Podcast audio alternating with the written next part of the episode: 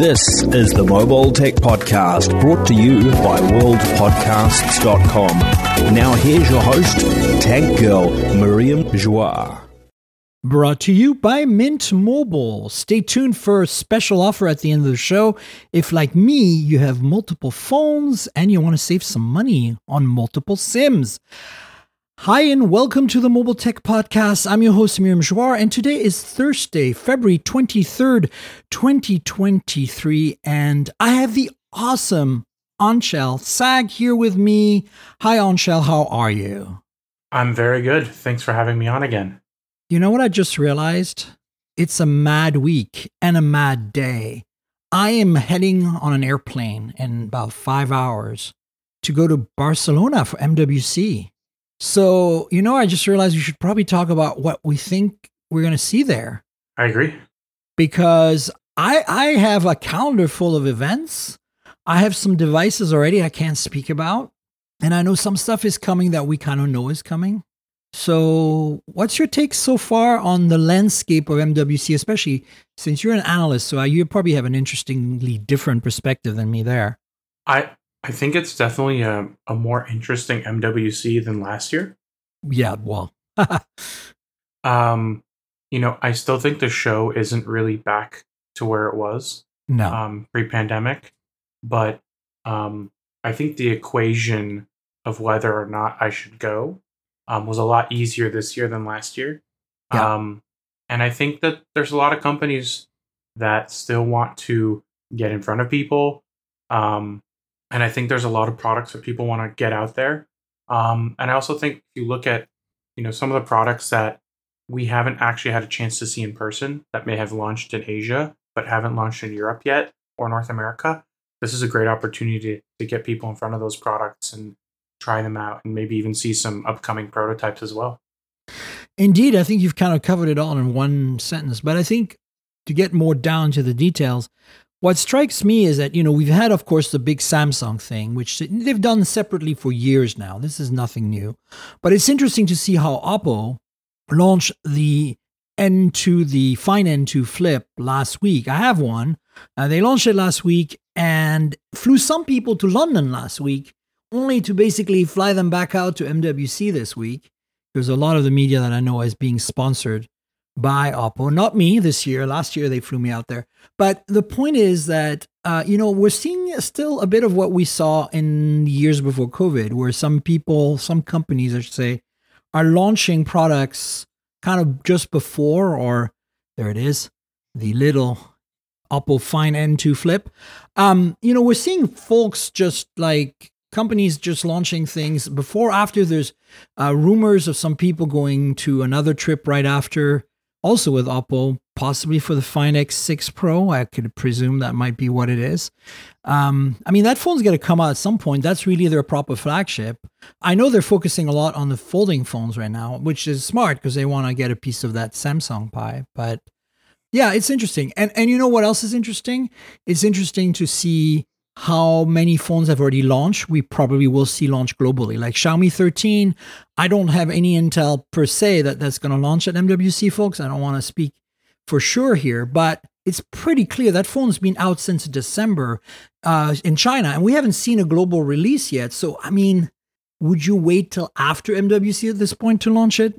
You know, I don't know. I mean, I don't know if you follow Lei Jun on uh, on Twitter, but he's been posting a lot of a lot of teasers. Yeah. I mean, here's some of the things that I think we can expect, right? Reasonably, we can expect something from Realme, right? Because they have, a, they've always had a flagship around this time. And, you know, it's always been super competitive. And they just launched the Realme GT Neo 5 in China, which is the first 240 watt phone. So I wouldn't be surprised if we see some other phone with that technology and possibly their flagship, even, right?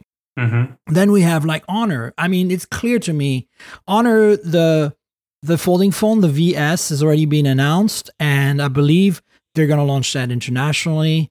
Uh, then there is, you know, potentially a, a Magic successor, right? There's got to be a Magic Five Lite just launched in Europe, which is a rebrand. I talked about this on last week's show. It's a rebrand of an Honor 9A or something. So it's basically like they're seems like they're lining up all their ducks to launch some sort of flagship there too.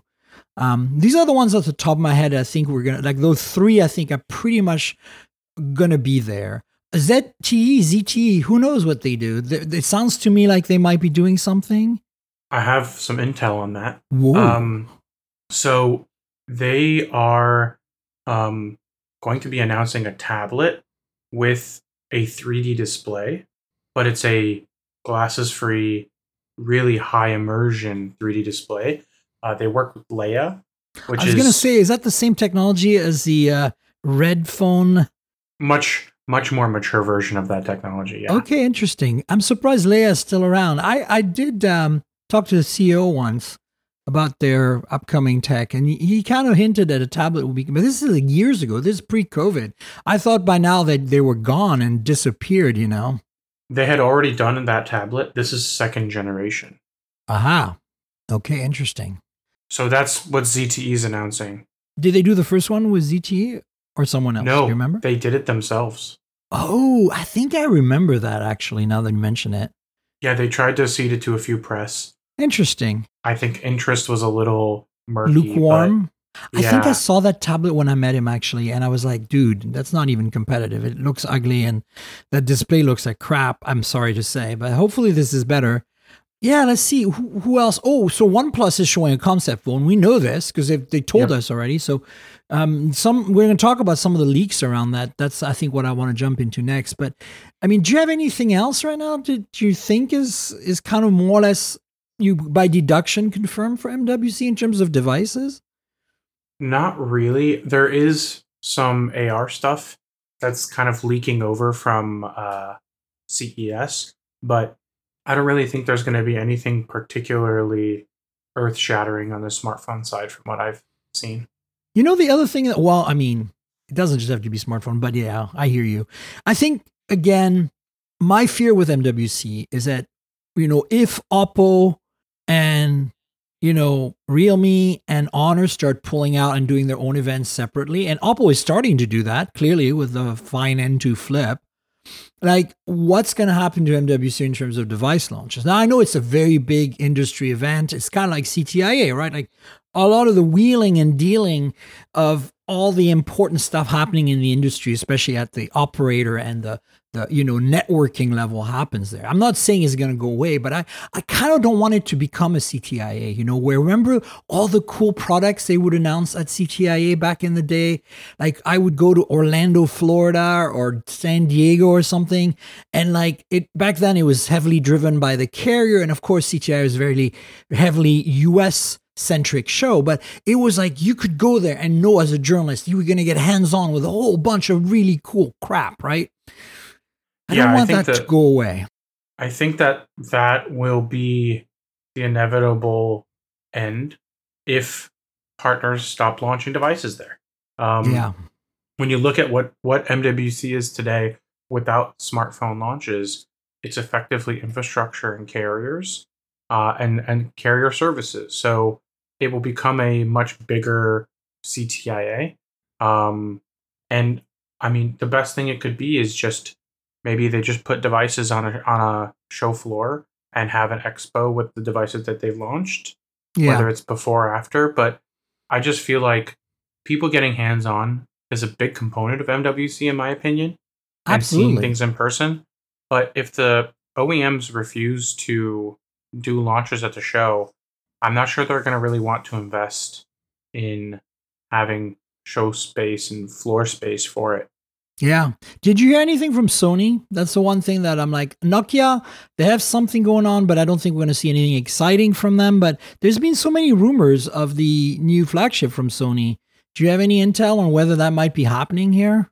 No, I, I also saw those rumors and I haven't really seen or heard anything that would validate those rumors being true. Interesting, right? Because Sony used to really drive product at MWC back in the day.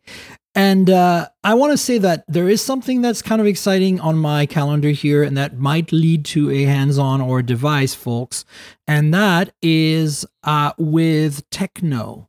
Tecno, similarly to Infinix, is a brand that is Chinese based but makes phones for developing markets, mostly Africa, parts of the Middle East and Eastern Europe, and uh, Far East countries like Malaysia and Philippines and stuff. And honestly, I've had several of both of the company's phones, and they're always pretty awesome bang for the buck. And I've, I got that Tecno phone with the uh, telephoto that pops out, Mm-hmm. and that was pretty good. I mean, a, a 2.5x telephoto is a nice thing to have because, and they were able to do that because they were able to artificially make the Z depth bigger, right? By having the camera pop out like that. This is a cool phone. So Tecno is supposed to have potentially a folding phone that they're going to be showing. And it's kind of crazy to me that this brand that's really been focused on, you know, uh, budget, I wouldn't say budget, but definitely developing, you know, markets is potentially coming out with a folding phone because the Tecno with the camera that pops out, th- that thing is is you know like really expensive, right? I think I've talked about this on the podcast before. It's called the Phantom X2 Pro. It's like really not cheap. And it's a bit of a one off. It's kind of a bit like a show off phone, right? But for that kind of market that they're addressing, you'd think they'd be more like Realme, trying to make a flagship that's kind of really clear undercutting the competition, right? But no, they're they're supposedly going to a folding phone at least to show it off at MWC. So, huh. Yeah, I think we talked about that before. It was you and, And- me, right? I think it was on the Yeah. last podcast you were on. Because I Yep. thought it was going to be affordable because I was like, it's got to be Tecno. And then you're like, no, no, did you see the price? And I was like, oh, crap. Remember that. Oh, man, techno. Every time I hear that word, all I can think of is "Nts, nts, nts, nts," party time. Okay. Yeah, so let's see what else. MediaTek and Qualcomm are going to be there. So who knows what they're going to be showing off. I'm kind of excited. I'm hearing rumors of Qualcomm doing a 7 plus Gen 1 type chip. But I've been briefed, so I can tell you that I don't think that's happening, but I heard rumors. So you never know. Any thoughts on that? I have been briefed on both companies fully. Me too, yeah. And I mean, basically, most of what's going to be out there is out there now. Exactly. And yeah, I mean, th- there's one more announcement coming tomorrow. So unfortunately, we won't be able to talk about it here. No. But in general, I think it's, you know, I don't think we're really going to see anything earth shattering or particularly surprising from either Hmm. company. Where I will say, MediaTek is going to have a, an increased presence at MWC this year. which is exciting. They're actually going to have a much bigger booth with more demos, which I'm excited about. Me too. Um, Wi Fi 7. and Qualcomm's obviously going to have their gigantic booth like they always do. But I believe they're going to be in the same hall this year, which is going to be very interesting and Whoa. easy for us to to, to be able to walk between. You know, I have to I have to give Qualcomm props because every year this happens, and every year they do this for me. This is what's cool. I ping them last minute and say, "Hey, I need a room to record the podcast," and they stuff me in a conference room in their booth, and we record the show. And it's generally a covered room, unlike a lot of the. Uh, you know, show floor booths that are not covered and terrible for sound and recording. And so I got to give Qualcomm a big thank you in advance for me probably doing this again. So if if Haley or Catherine all the folks out there listening, I think I recorded it with you last year. I think you did it last year. Yeah. Yeah. And if you want to join again this year, I've, I think I've got, I can't guarantee you this, folks, but I've got a few folks lined up that you know. Of course, Nick Gray, as usual, who's my partner in crime for any on the go mobile podcast uh, needs. And then uh, potentially Nirave, Gondhia, and uh, maybe Christian DeLooper. So, yeah, if you want to join us, we can uh, we can see how our predictions panned out. It'll probably be on Tuesday next week. I don't know exactly Okay. when yet, but you know, we're having a bit of a chill podcast today, folks, because there's not a lot of news, and I just woke up early for this, and I have a crazy week and crazy day. So we're just gonna take it easy and talk about some of the news. I I have mentioned the OnePlus 11 concept, and we saw a teaser right for that. So I mean, I it's not what I was expecting. Honestly, I was kind of expecting they would show a folding phone more like in that direction because we've seen going through TENAA the Chinese certification, the naming for two OnePlus phones, the OnePlus, I don't know, Fold or something, and the OnePlus Flip something. I think it was OnePlus V Fold, OnePlus V Flip. That was a few weeks ago. And so we know for sure they're making essentially Oppo Find N2, you know, uh, versions for OnePlus. But are those coming to North America? I really, really, really hope so because we really, really need that competition and we really need OnePlus to kind of come out there swinging. Look, the 11 5G is a great phone. My review's out. I told you last week about it. I think, other than wireless charging, which bothers me that it's missing, I think it's a solid phone. And I feel like they've kind of found the mojo back in many ways. But at the same time, we need something that really pushes the envelope because this market, you know, look at it. They still don't have, nobody still has made a Galaxy S23 Ultra competitor. Maybe Xiaomi, you know, with the 13 Pro or whatever the Ultra version of that's going to be. But like, we still don't have anyone regularly making something. And I'm not saying that's where OnePlus should go because they should try to undercut the competition. But I'm thinking the folding f- market is ripe, wouldn't you say? Yeah, I think the folding market is very ripe, and there's a lot of interest that has been mostly stoked by Samsung. Yeah. I think, you know, when I look at the market today, really seems like a lot of consumers are excited about the flip phones, uh, whether it's from Samsung or not. You know, Fold, I'm, you know, it's much more of a business user. I love my Fold, but it's not for everybody. And Correct. I definitely feel like the majority of consumers are more interested in a flip than a fold. Um, but you know, having competition is is always good, and I think you know, add Motorola to the equation, and then you add you know, Oppo, OnePlus group into it.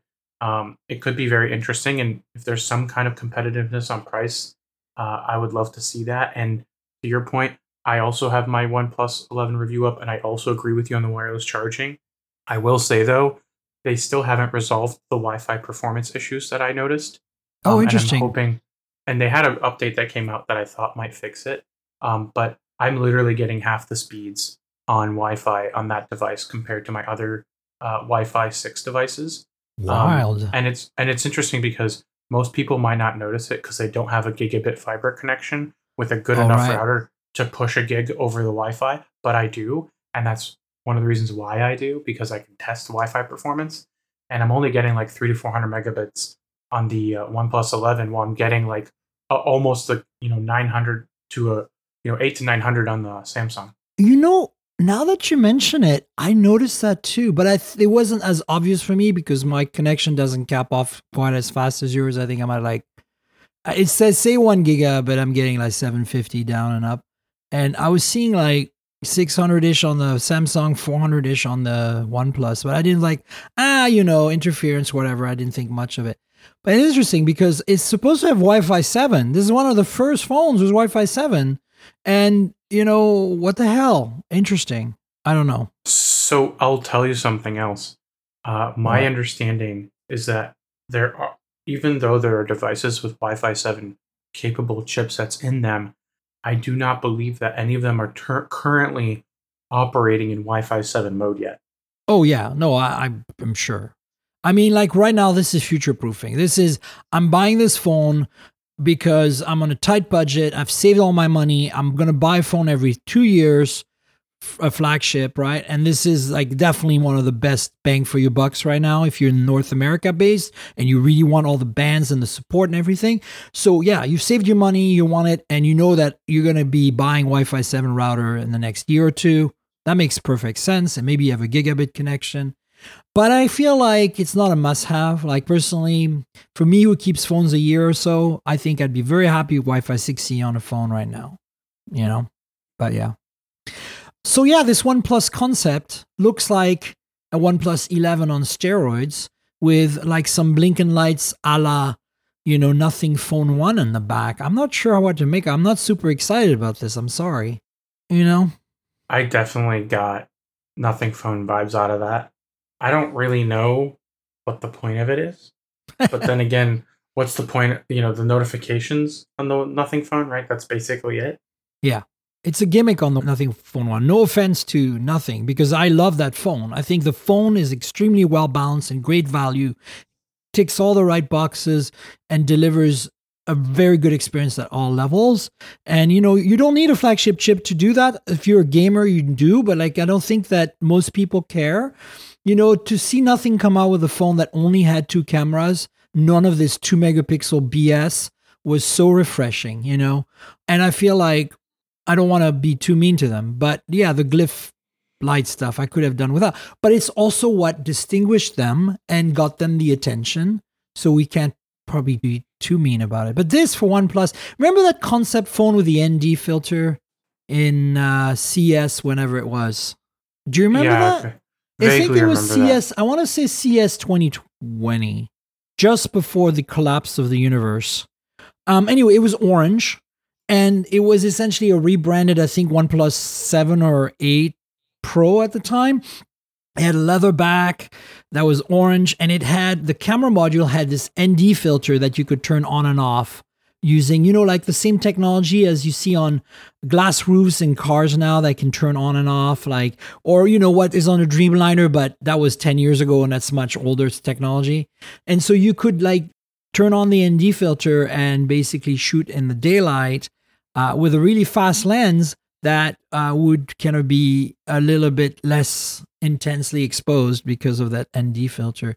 And you know, that's kind of what this is going to be. It's just they're going to take a OnePlus 11 and just like sauce it up somehow. Eh, I'm not sure I'm super excited about that. No offense, but I I could see it potentially being a way to distribute light for flash in a way that's maybe oh, more even and like because you know every phone flash the flash is really close to the sensors right so if you were able to distribute the light from the flash a little more evenly you could create like a very nice studio like lighting setup when you take photos of people that's like literally the only thing i can think of at this point Yeah. Um. Look, I'm gonna be there. I'm looking forward to it.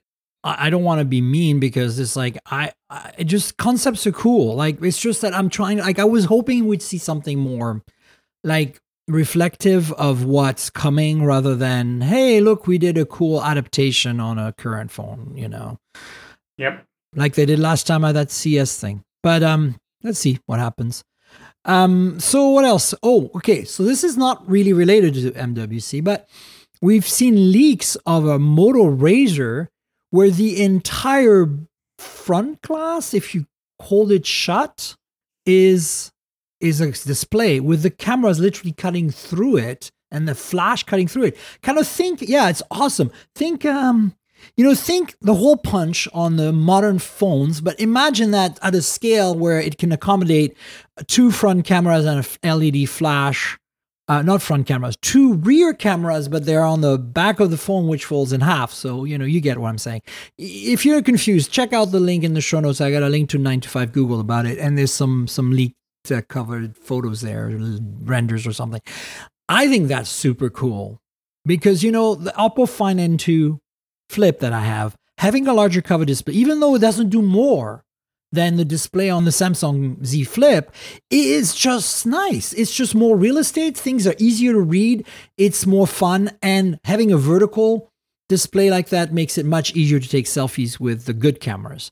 And so I want to see Moto do that, especially since this is rumors to go back to a slimmer, narrower form factor than the second gen Razr that came out in China first, is now available globally, and is a bit of a tank for a flip phone.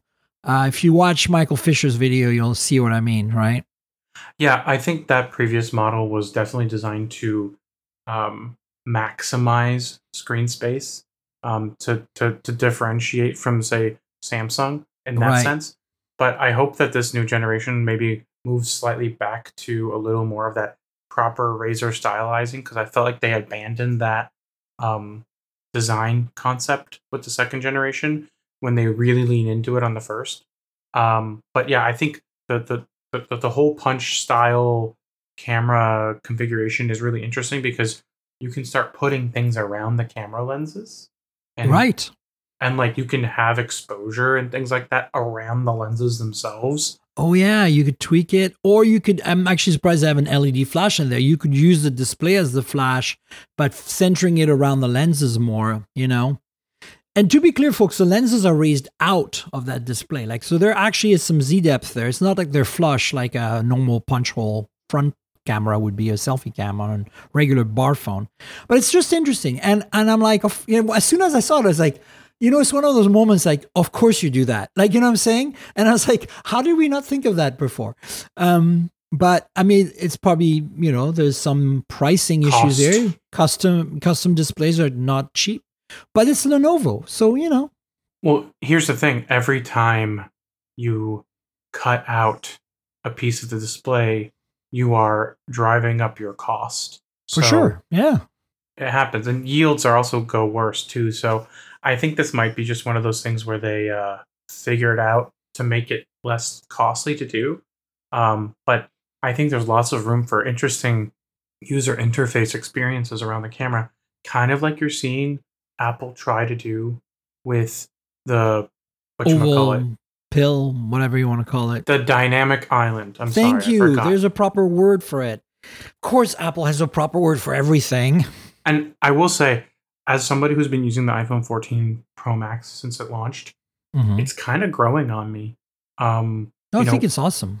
it- it's it's becoming more useful. Like when I'm driving, I can see my navigation because I don't have a, a new enough car anymore to to do Apple CarPlay.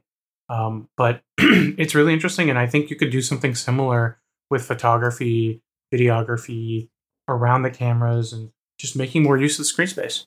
Absolutely.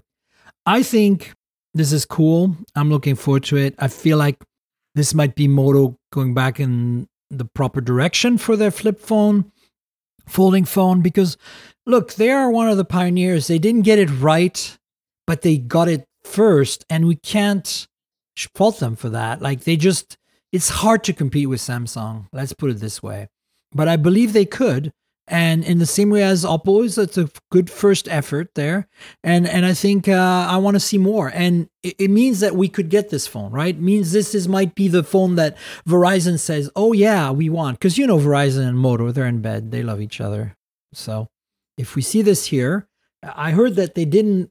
Verizon didn't really like the bigger, wider phone, and so this might be the solution to us getting another folding phone that's a flip format here in uh, in this market. Of course, if you're in other countries, you'll get it probably first. At this rate, I'm revealing that you know this uh, this whole coming out to China first thing is is definitely becoming real. You know, it used to be even with OnePlus, like it used to be that you used to get the phone's global launch right away, but now the last two years they've launched their flagship in China first, so you gotta get used to that for better or for worse, right? Yep. Okay, speaking of folding phones, um, the Pixel Fold has been rumored for a long time now. Dave 2D a few weeks, months ago, did a video where he got a dummy, um, and you could see the dimension comparison with the the, Oppo Find N2 and versus the uh, Galaxy Z Fold 4, of course. And you know, it looks more, you know, like a an Oppo Find N2 type of, you know, book folding phone. But this rumor I thought was interesting, or leak rather, is that um no, it's more of a rumor. It's that the the it might be a little heavy, but it will have a bigger battery than uh the competition, which I'm kind of seeing this in two ways. One way is that, oh yeah, that'd be great. More battery life is good. But then I'm like, oh, tensor, right? So I'm like, this is going to have a tensor chip in it. So it probably does need a bigger battery because it's, I mean, the Snapdragon 8 Gen 2 is so freaking efficient, you know, like unreal.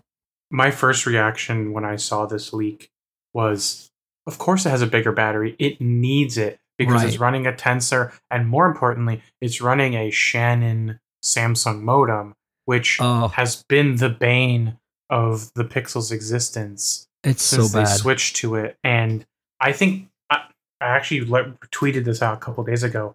You know, I think the Pixel 7 Pro would have been perfect if it had a Snapdragon. Oh, I've been saying this all along. Like, this is the perfect phone with a Snapdragon 8 Gen 2. Like, unbelievably good.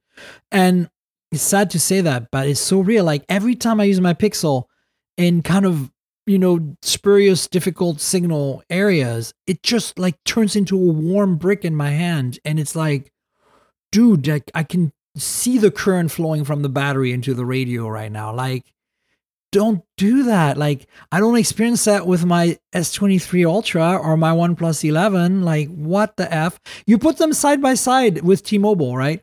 You put them or Mint, our sponsor, because they're running on T-Mo. Like I have a Mint SIM right now on my S23 Ultra, and it's awesome. And, and I put them side by side, and literally I've got an extra bar on any Qualcomm modem or even MediaTek, for that matter.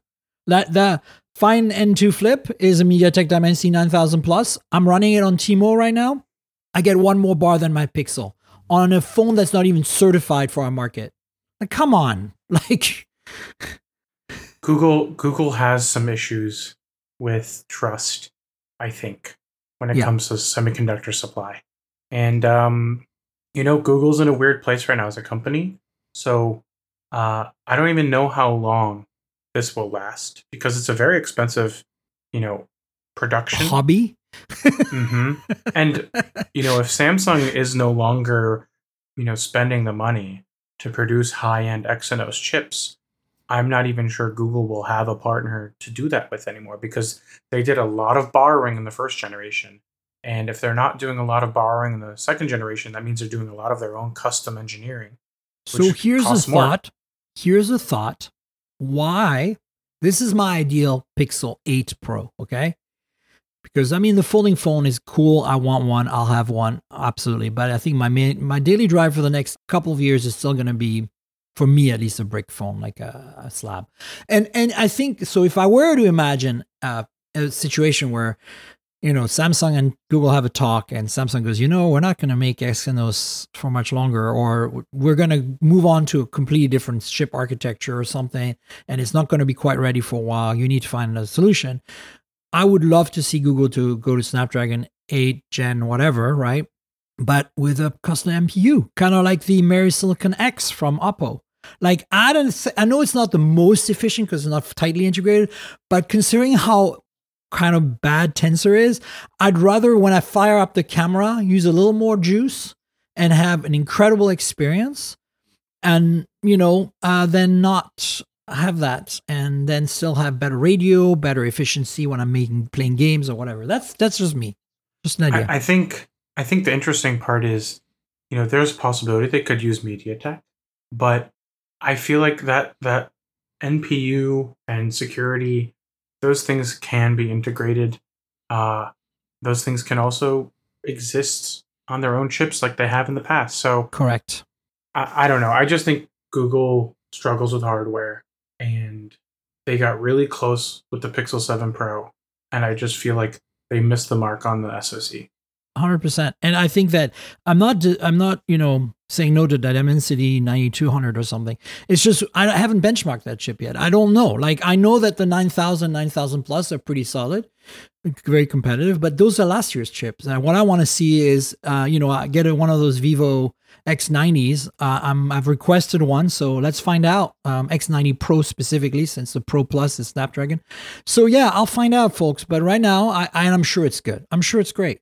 I just feel like Qualcomm has delivered such an efficiency blow this year, particularly. Like the 8 Gen 1 folks, I wasn't very impressed to be honest. Like the 8 Plus Gen 1 saved the day, but like those of you on a Snapdragon 8 Gen 1, like if you have an Oppo Find X5 Pro, or if you have a OnePlus 10 Pro, or if you have a any S22 phone from last year, like you're probably noticing like the if you have any other phones nearby that are the newer Snapdragon generations, that it's like night and day. And you know, like particularly with the S22 Ultra, like versus S23 Ultra, I, I've you know I've used them extensively, and holy crap, the difference, right?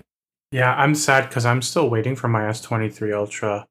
Um, Dude, you will suffering with the literally get 25% more battery life. Literally, just off the top. Like, just like that. Same phone, essentially, just better performance, better battery life, and the camera is slightly better.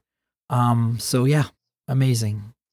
But speaking of Galaxy S23s, there is rumors again of an Galaxy S23 Fan Edition FE.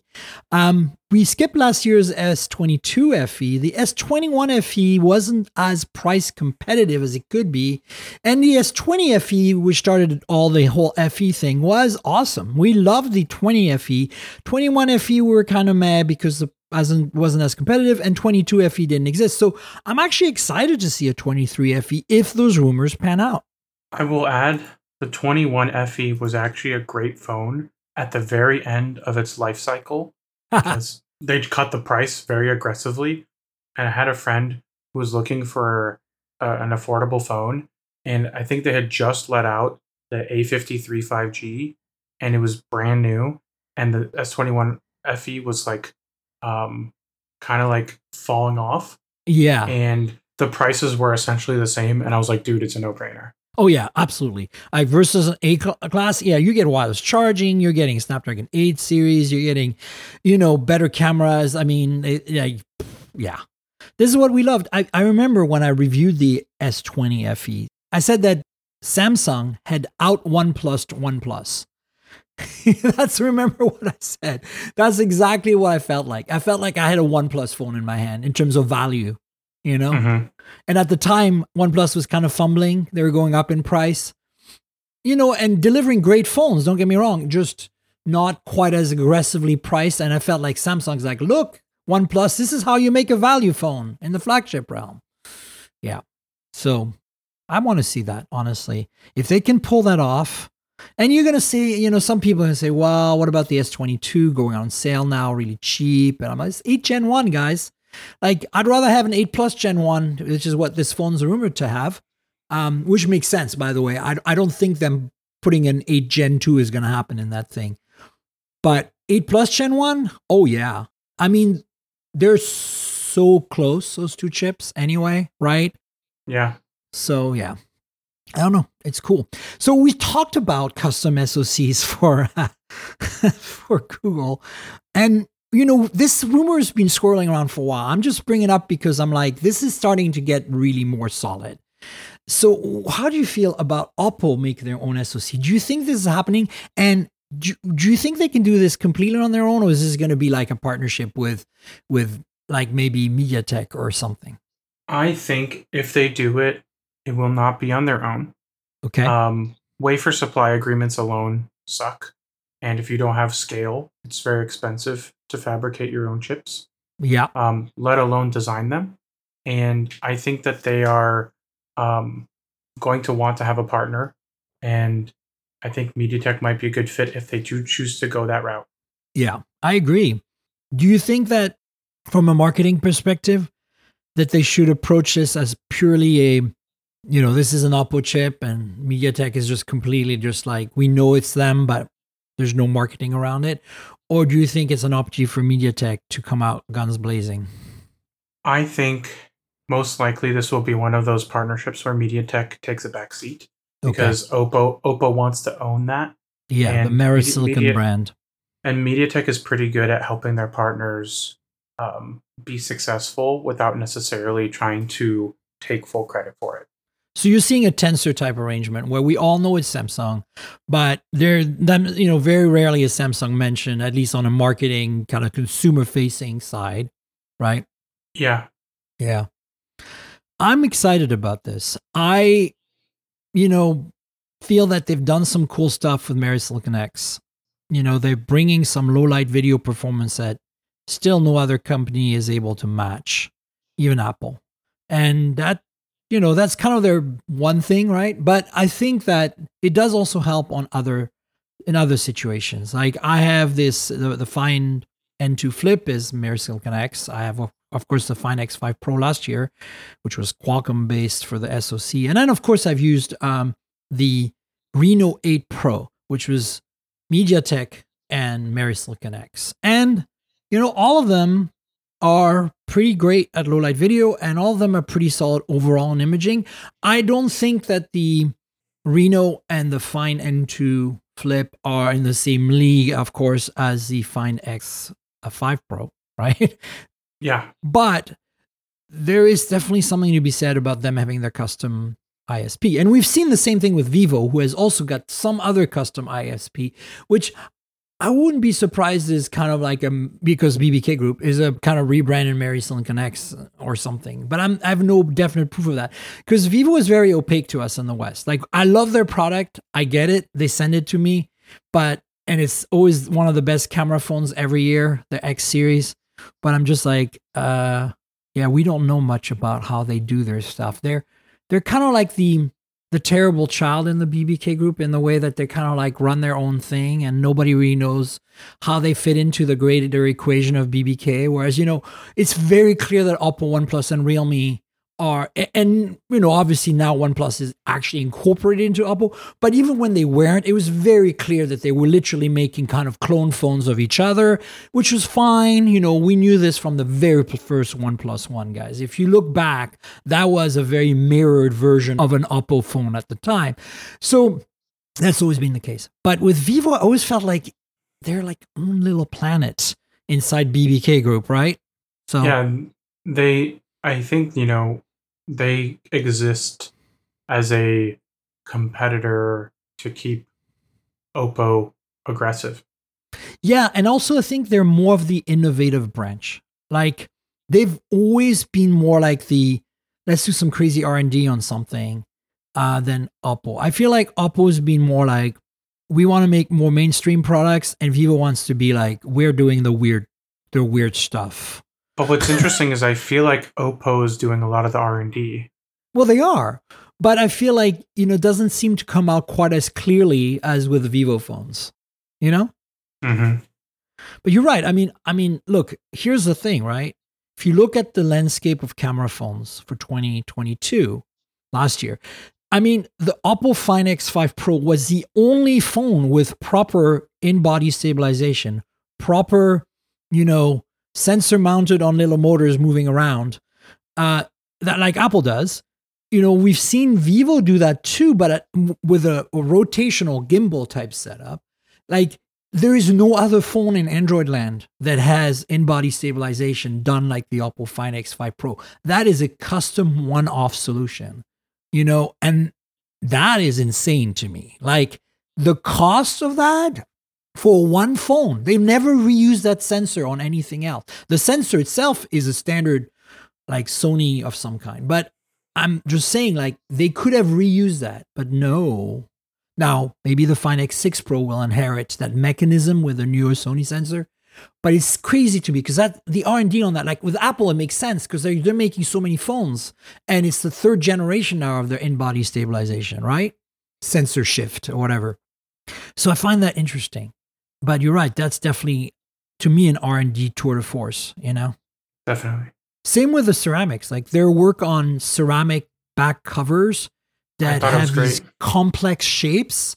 That is something you you actually find on OnePlus phones. Like the camera bump on the OnePlus 11 is ceramic partially, and part of the way they do that is the know-how they have in manipulating ceramic materials, which is very much an Oppo thing, right? And Xiaomi did it for a while too with the Mi Mix back in the day, right? But yeah, I think it's fascinating. I'm I'm excited to see a potential SoC from Oppo, simply to see what they do with it, and if they can integrate the MariSilicon imaging NPU stuff in there to kind of have a better I hate that word synergy, uh, but you know, in terms of uh, efficiencies, right? Like in terms of like power management stuff. So I was looking for stuff to talk about on the podcast, and I found this Hisense A9 phone that was launched in China, which is an e-ink smartphone. And I was like, I have never seen that. And supposedly this is like the second or third generation of Hisense e-ink smartphone. What's your take on this thing? It looks fascinating. I think they picked up the flag that Yota was carrying. I was just gonna say the Yota flag, but Yota always had a normal display as well, right? Sure, but nobody before Yota, nobody even tried to do e-ink on a smartphone. It's true, and they're the first. I have a Yota phone too, like, still somewhere. And they were like, "Hey, we'll give you both. You choose what you want to use, how you want to use it." Yeah. So this is more of like a e-ink. You don't care about color. You don't care that much about frame rate but here you go and have you know the most absurd battery life of any phone ever. For sure. And then the specs aren't too shabby either. Snapdragon 662, that's a 4G chip. We've got a pretty decent resolution on that 6.1 inch display, 1648 by 824. That's better than 720p. Um, for that size display, that makes sense. I mean, it's not a monster in terms of specs, you know. You know, four gigs of six gigs of RAM, man. Eight gigs apparently. There's also an version that's that probably better. But what you know, I what I really want to do is try one of that to see what the user experience is like. Like I'm not obviously realizing this is not going to be the phone I use for you know watching videos and playing games and and for me even photography per se. But it's interesting to see how how does Android run on this with like vanilla apps like Gmail and Mhm. even Facebook and you know Twitter stuff that's more text or all the messaging apps. You know. I think it'll actually be a very good test of how Android works for colorblind accessibility Oh because that's effectively what this is. Um, and I think that will be a really good test of those capabilities. Yeah, I think this is fascinating. And so that's about $260. You can buy one on AliExpress, folks. There's actually a link in the story that I'm going to put in the show notes. The story is with Liliputing. And uh, check out if you want to buy. I'm almost tempted to just try to buy one Hmm. because I have the Yota too, and that was cool. Um, the Yota 3 I never got. I actually handled one at MWC, but I never got a Yeah. review in it. I never got any review units, but I did play with a few of them, and it was always a very interesting device. Indeed. Look at that. That's it, kind of looks cool too. I don't know. There's something about e-ink that I like. Yeah. So hey, there's a final topic. Actually, I want to add one in there because um, there's an Apple Watch news or rumor floating around that Apple is very close to releasing CGM, right? Um, basically continuous glucose monitoring, which is used by diabetic folks to check their blood sugar level.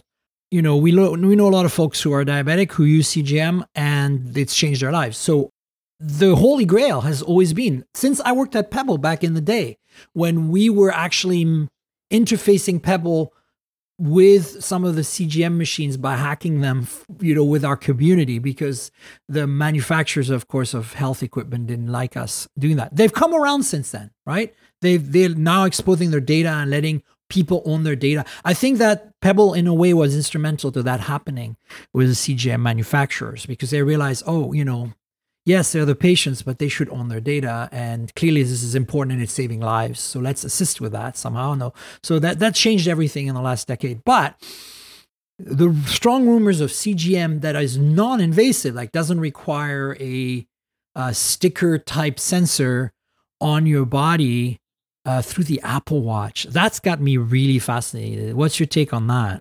I actually think it's really valuable.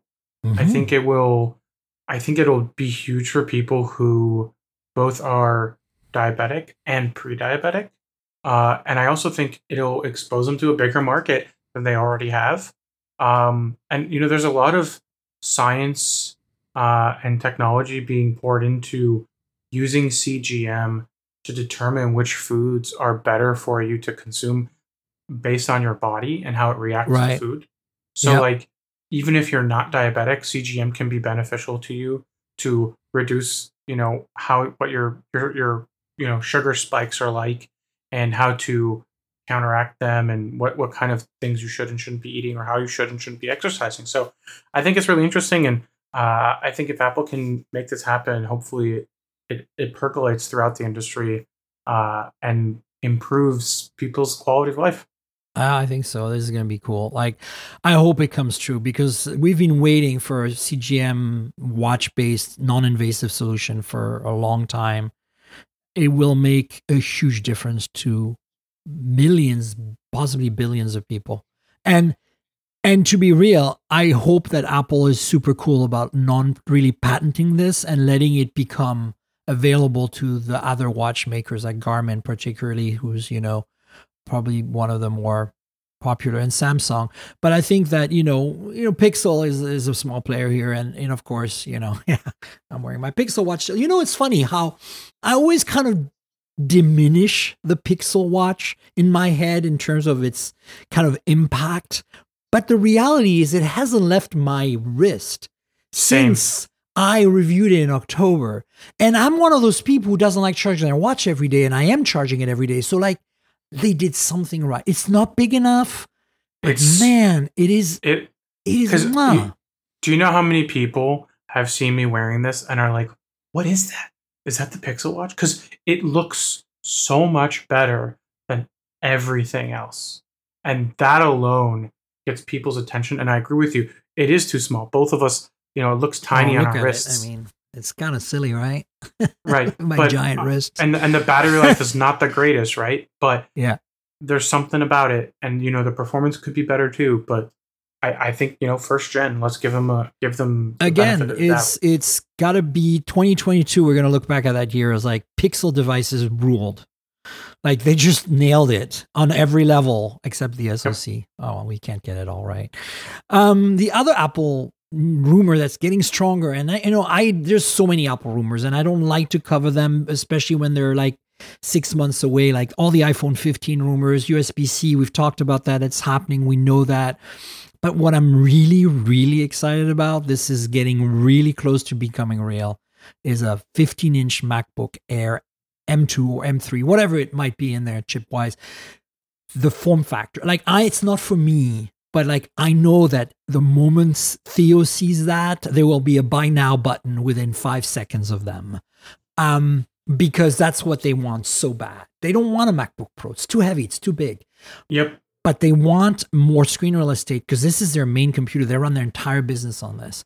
You know, I, Yeah. I'm on an iMac most of the time, and then when I'm at in Vancouver, I'm on a my MacBook with an external display. So, but they like to be all different parts of the house their office the bed the couch the kitchen and they want a bigger screen and this is going to be it i cannot wait do A think thin and this light- is coming A thin and light. I, I think it should if it if it isn't, but a thin and light, high performance notebook with good battery life that that can dissipate heat well. yeah that's killer It's a big deal. I think it'll sell really really well.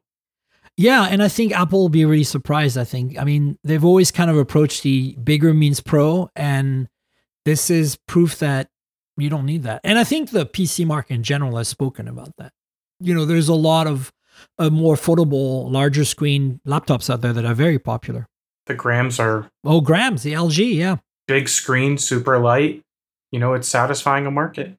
For sure. So, look, folks, this is super cool. If it's happening, and if you're a Mac user and you're looking for uh, upgrading your Macs to the M chip, and you've been waiting for a super light, larger screen laptop, you, this is it. This is your this is your ticket. And yeah, if they keep the price reasonable, this is going to be their best seller of 2023, in my opinion. You know. I agree. So exciting, super exciting. Folks, you know, stay tuned. We'll be back soon at MWC. We'll have a nice show with a lot of folks covering all the details. It'll be fun. It'll be chaos as always, which I know you love it.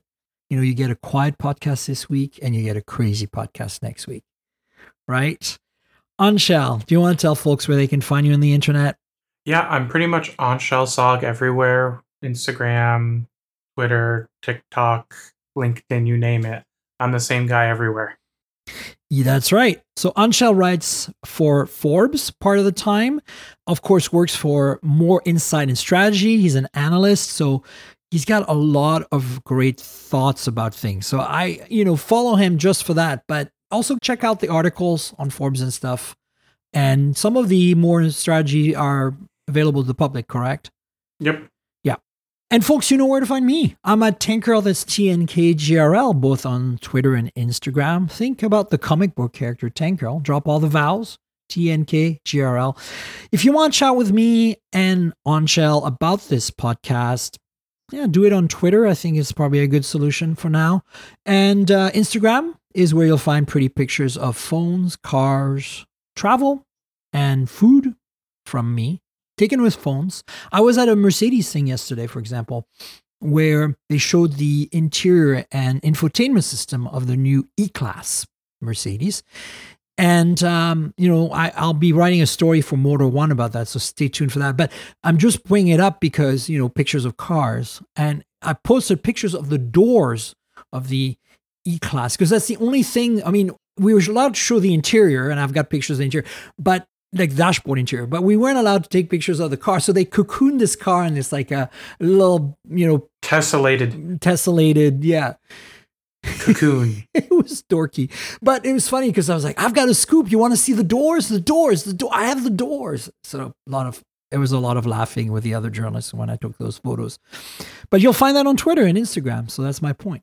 Two YouTube channels you should subscribe to that are related to the podcast that have some visual content for the podcast, like unboxing my Oppo Find N2 Flip, for example. That's youtube.com slash mobile tech podcast and youtube.com slash mobile tech more. You know how youtube works. Like subscribe tell your friends click the little bell comment all that stuff. You want to comment about the podcast as well on the other non necessarily related to the podcast videos do that because i'd love to hear your thoughts. And it's a good vehicle for us to chat the podcast itself lives at mobiletechpodcast.com. We're on Google Podcasts, Apple Podcasts, Pocket Casts, Spotify, everywhere good podcasts can be found. So, you know, subscribe, and tell the world about the podcast. Always happy to have more followers, so that's good.